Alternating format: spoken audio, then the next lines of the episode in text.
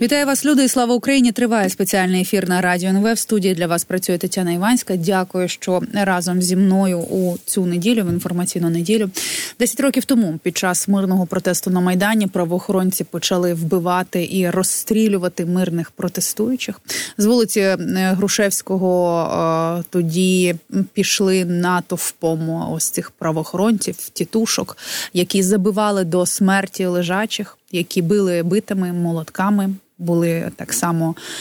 Так само розстріли, і саме тоді е, з'явилися перші загиблі Небесної Сотні. Давайте пам'ятати їх для того, щоб е, щоб не здаватися, для того, щоб е, далі вести боротьбу і стояти, попри те, що дуже хочеться впасти інколи без сил.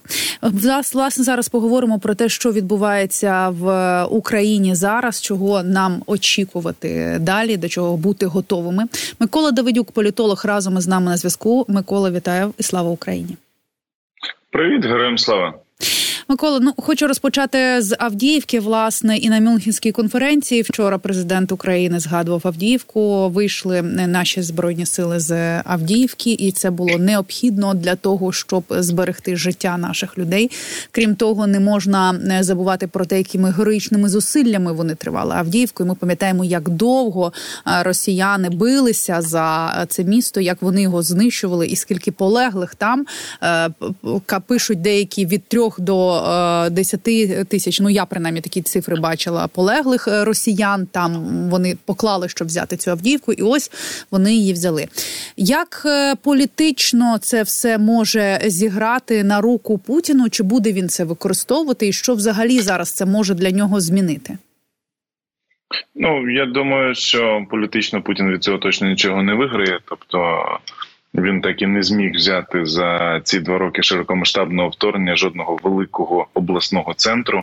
Ну от е, знову ж таки, це тимчасовий відхід від Авдіївки, зміна позиції. Вона буде переграна, тільки ми отримуємо від заходу снаряди, тільки ми отримуємо зброю через те, що це ж теж продиктовано не те, що там 10 е, років захищали українські військові Авдіївку, тримали позиції, і значить на на 11-й, да, типу. Е, забули про свою хоробрість чи забули про е, своє покликання. Ні, питання снарядів, питання зброї, яку захід обіцяв Барель приїжджав, обіцяв мільйон снарядів. Але якщо зараз подивитися статистику, е, скільки снарядів використовує Росія і скільки використовуємо ми. Це говорить про те, що дійсно проблема не в людях, не в українських військових, і якраз проблема е, відсутності належної кількості постачань боєприпасів. Ну от і я думаю, що якраз таки Авдіївка е, це не завершена історія однозначно, але е, це як мінімум дзвінок для наших західних партнерів, європейців, і те, що вчора сказала е, прем'єр-міністерка Данії, дійсно суперлідерство і виражене в ній, яка сказала: ми віддаємо всю свою артилерію Україні, бо їм зараз це більше треба, і це приклад всій Європі.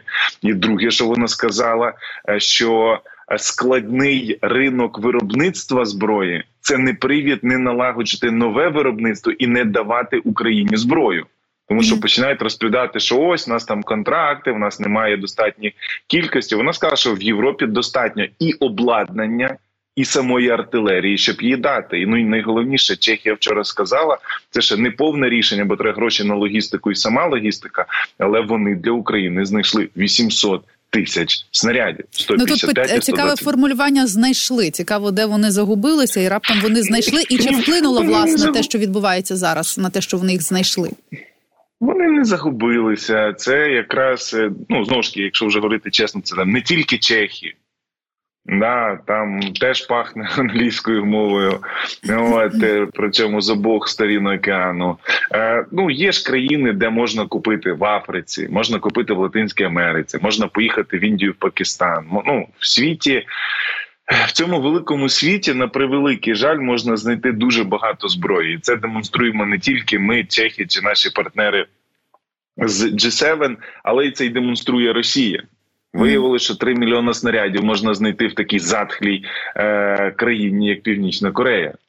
Розумієте, тому зараз в даному випадку Світ може дати навіть окрім виробництва ще списані е, сценарії залишків зброї часів, в тому числі холодної війни, в тому числі е, зброї, яка чекала своїх вистрілів там зовсім в інших війнах, але в даному випадку вона зараз знаходить своє використання в Україні. Україні треба зараз е, показати світові, в тому числі на Мюнхенській конференції, що е, не треба боятися перемогти Росію.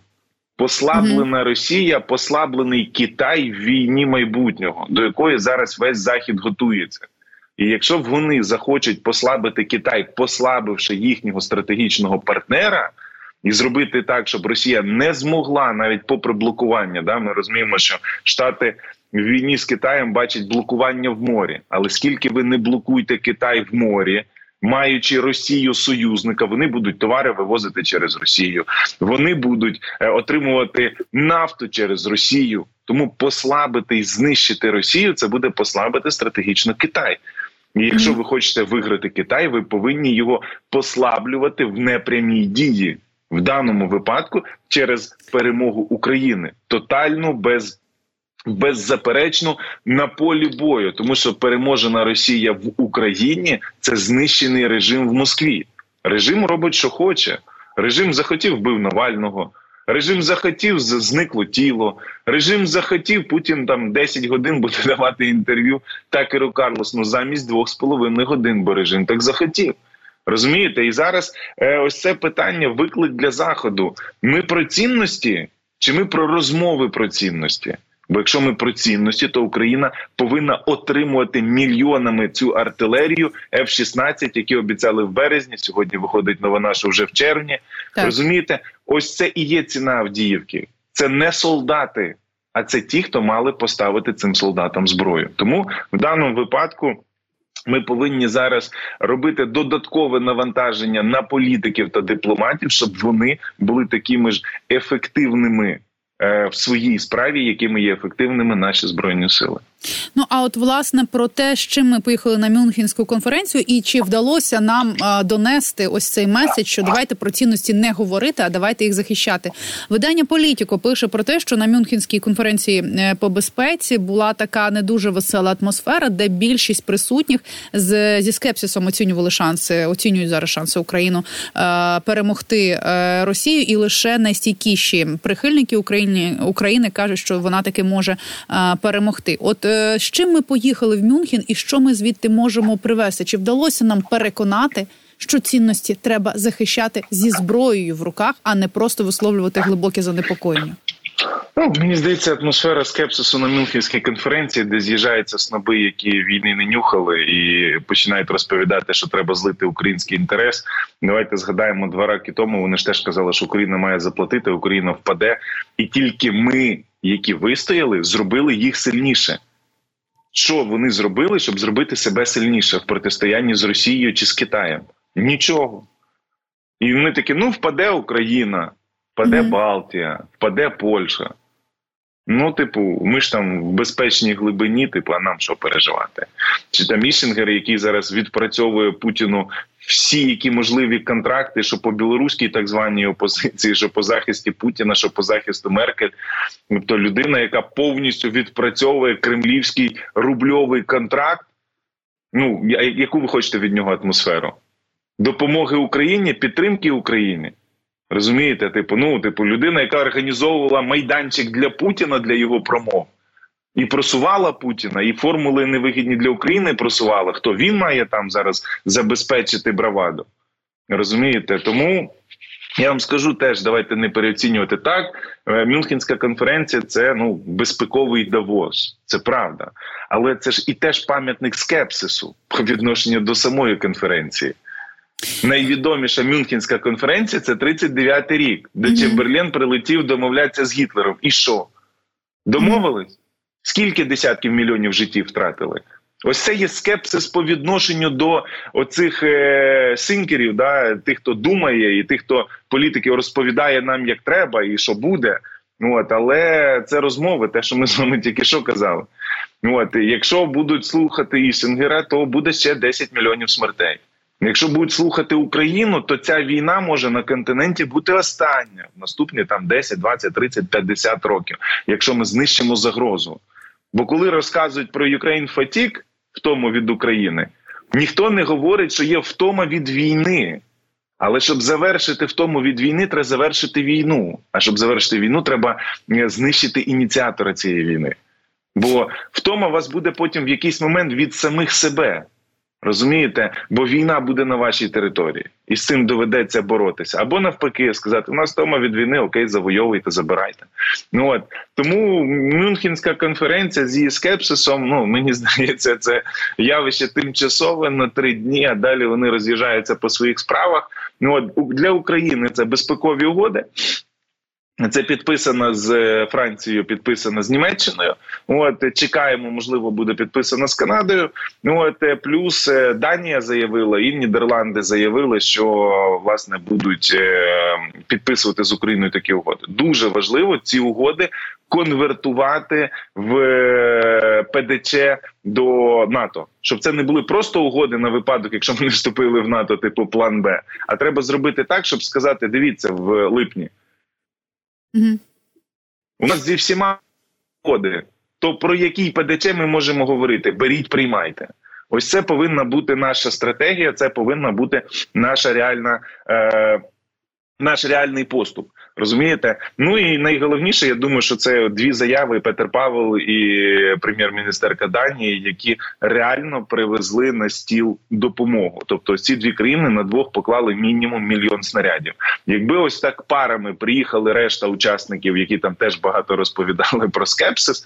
Ну от Якби кожен з них прийшов з такою з такою кількістю, ну от тоді ми мали б шанс на перемогу. Ну і на це треба теж покласти. Нам не не на Мюнхені прозвучала ця ідея, але в дні Мюнхена це Блумберг, який вийшов з заявою, посилаючись на е, ну інсайдерські британські джерела, які кажуть, що хочуть Україні передати ну умовно назвемо там це програмним забезпеченням, штучним інтелектом, який буде допомагати управляти дронами колективно, які зможуть іти в атаку, маючи штучний інтелект, бути самонаводящими, і є така амбіція і прогноз, що це може бути ефективніше ніж російська артилерія, тому що це більш сучасні речі. Це кожен дрон буде мати своє російське прізвище, в яке він має прилетіти. Ну і накладаємо на те, що Британія перед цим ну в цілому захід говорили про мільйон дронів. Ну от плюс Україна робить мільйон дронів. Це тільки там одна з компаній робиться з заяви президента. Є інші виробники, плюс є волонтери, які купуються тож сотнями тисяч. Тому я думаю, що перелом може відбутися не в мірянні артилеріями, а перелом може відбутися якраз таки в спробі вийти на новий технологічний рівень, вийти якраз таки на атаки дронами, технологічні атаки дронами, де комп'ютерний код сам буде визначати ціль. Гонка зі сторони Росії теж йде. Повірте, теж йде гонка, і ми вже зараз навіть для наших солдатів теж готуємось закупати різні. Е, якраз такі інструменти протистояння, в тому числі реби, для того, щоб вони перші не прийшли з цією технологією. Ну от якщо нам дадуть цю можливість, буде супер. Угу. Е, Микола, хочеться поговорити от, власне е, про російські прізвища, е, про конкретні російські прізвища, та в яке має прилетіти. Ну тут перелетіло не не український дрон, конкретно російське прізвище, а десь е, саме це прізвище зникло саме по собі, як і тіло так званого опозиціонера Навального. От, власне. Е, ви у себе в е, Фейсбуці так само написали, чи стане смерть Навального причиною революції в Російській Федерації. Звичайно, що всі з цього е, посміялися. Але якщо подивитися на реакцію заходу і на те, як активно вони це коментують, то виникає враження, що для них от е, смерть цього, нібито опозиціонера, вона більш важлива навіть ніж Авдіївка, ніж Буча, ніж е, Ірпінь. Чи може ось смерть Навального стати якимось певним переломом у свідомості європейців? Насправді дуже класно написав Сергій Фурса е, про те, що є два Навальних: одного mm. справжнього, якого знаємо ми, е, який Кримні бутерброд. Не давайте гроші на війну Україні, а дайте краще на Фейсбук рекламу фонду Навального. Да, Типу, дайте. Більше грошей далі Навальний, який е, не не розумів важливості 13-го року і злився під Путіна. Mm. Ви чули Навальний, який казав, і пішли зносити Путіна? У них мільйон людей було. А він сказав, так як Ходорковський сьогодні: поїхали, значить, в Читу будемо контролювати волеіз'явлення. Ну, поїхали, наконтролювали. Вибори вже зіграні були. Їх просто треба було зривати. А вони цього не хотіли. Вони хотіли грати з системою, домовлятися з Путіним. Ну от він не домовлявся. Він яскравий приклад того, як домовлятися з Путіним і що буде з Путіним. І ось це треба показати. Зеленському треба не повний меседж. Він сказав, що е, це Путін вбив нього. Ні, це приклад. Навальний це приклад домовленостей з Путіним. Чи домовлявся Навальний з Путіним? Так домовлявся. І що зараз з Навальним?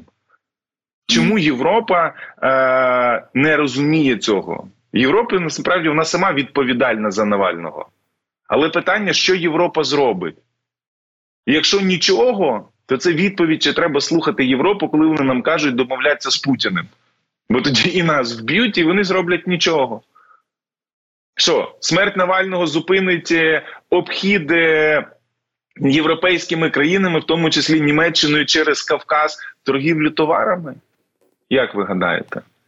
Розумієте, просто да, в них це символ опозиційності, в них там це символ всього. А що Борис Німцов був меншим символом, а Політковська була меншим символом.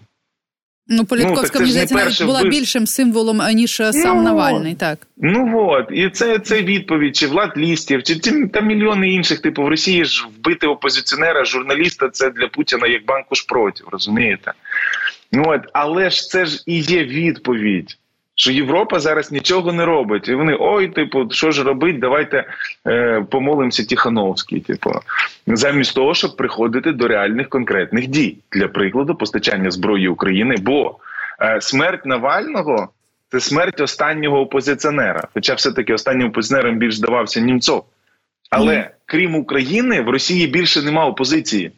Ми єдина опозиція, яка може знищити Кремль всередині там сидять політичні вегетаріанці, які ні до чого не спроможні. Ходорковський сказав: вийдемо на протест. Знаєте коли? Через місяць і один день.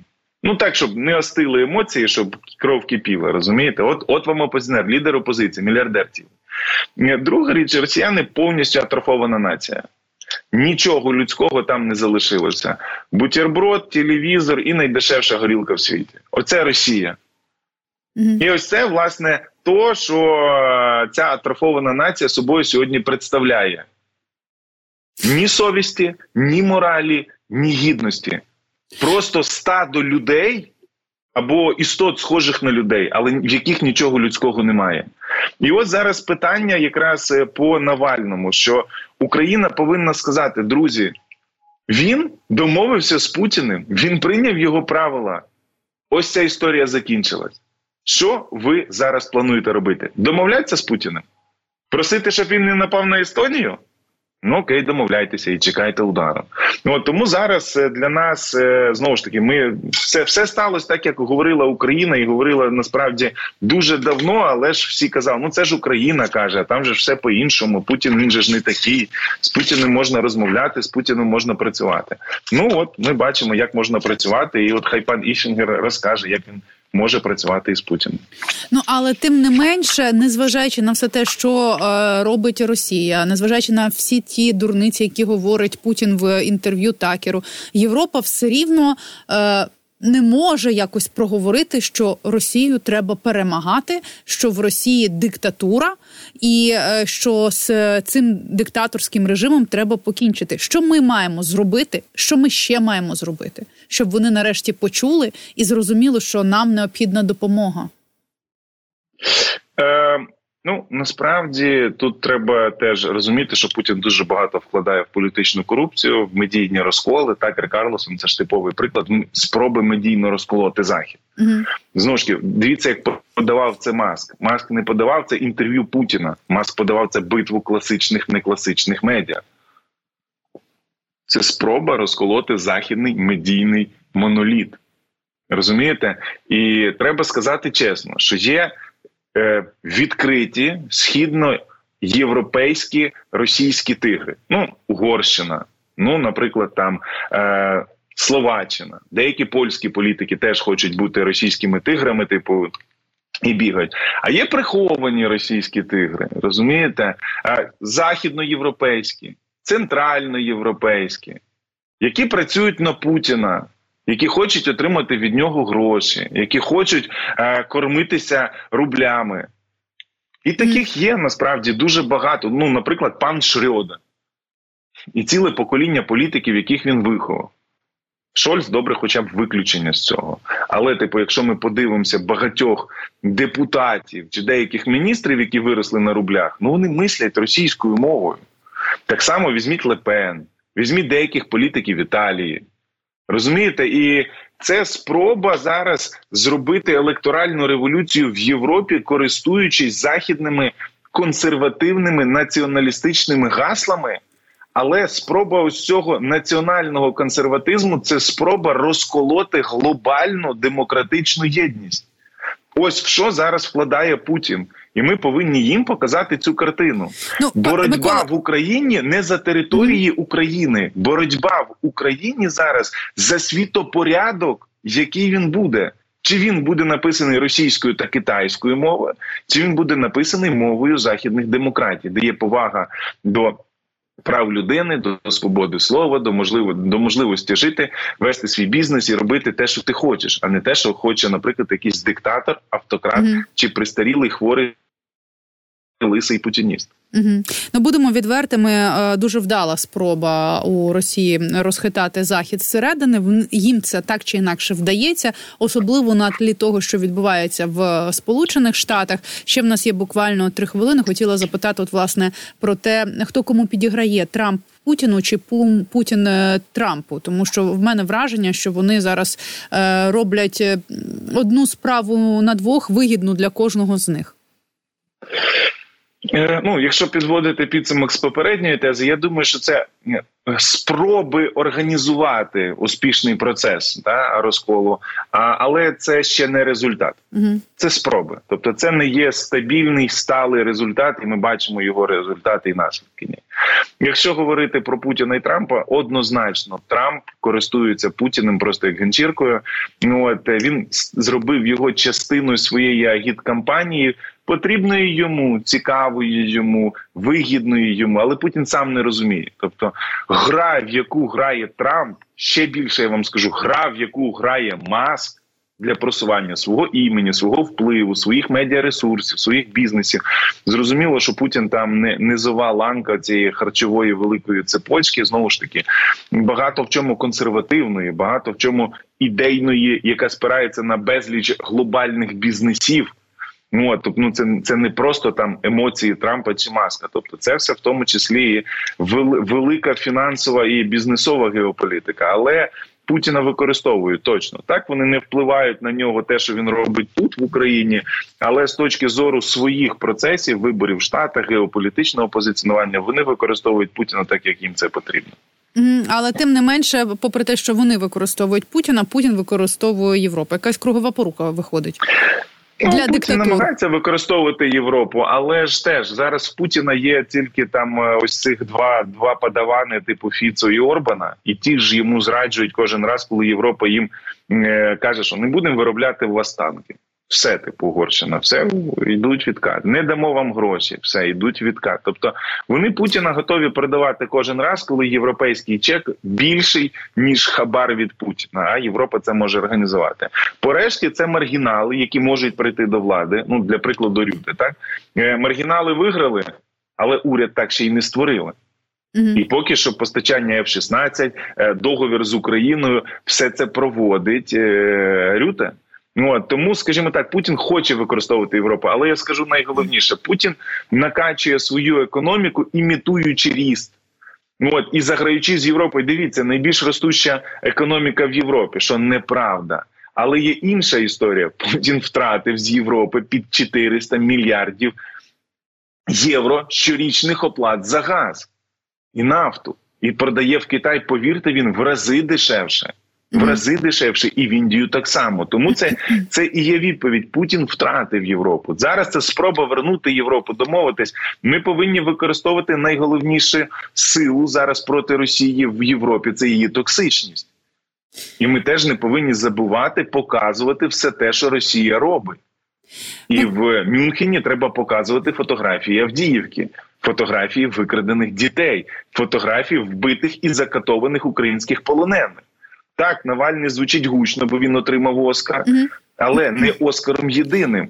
Таких Навальних Да, е, на жаль, у нас е, вже немає часу, і тут питання в тому, що знову ж таки повторюся, на жаль, е, ми показуємо світу, що відбувається. Ми показуємо е, фотографії того, що відбувається. Вже сьогодні знову ж таки є інформація про те, що росіяни розстріляли е, українських полонених, військовополонених прямо на, на зеніті, і все рівно. Європа дивиться, але е, наразі я не можу сказати, що вона є дуже активною і що вона хотіла би та сильно це е, бачити. Дякую за те, що долучилися до нашого ефіру. Микола Давидюк, політолог, був разом із нами на зв'язку.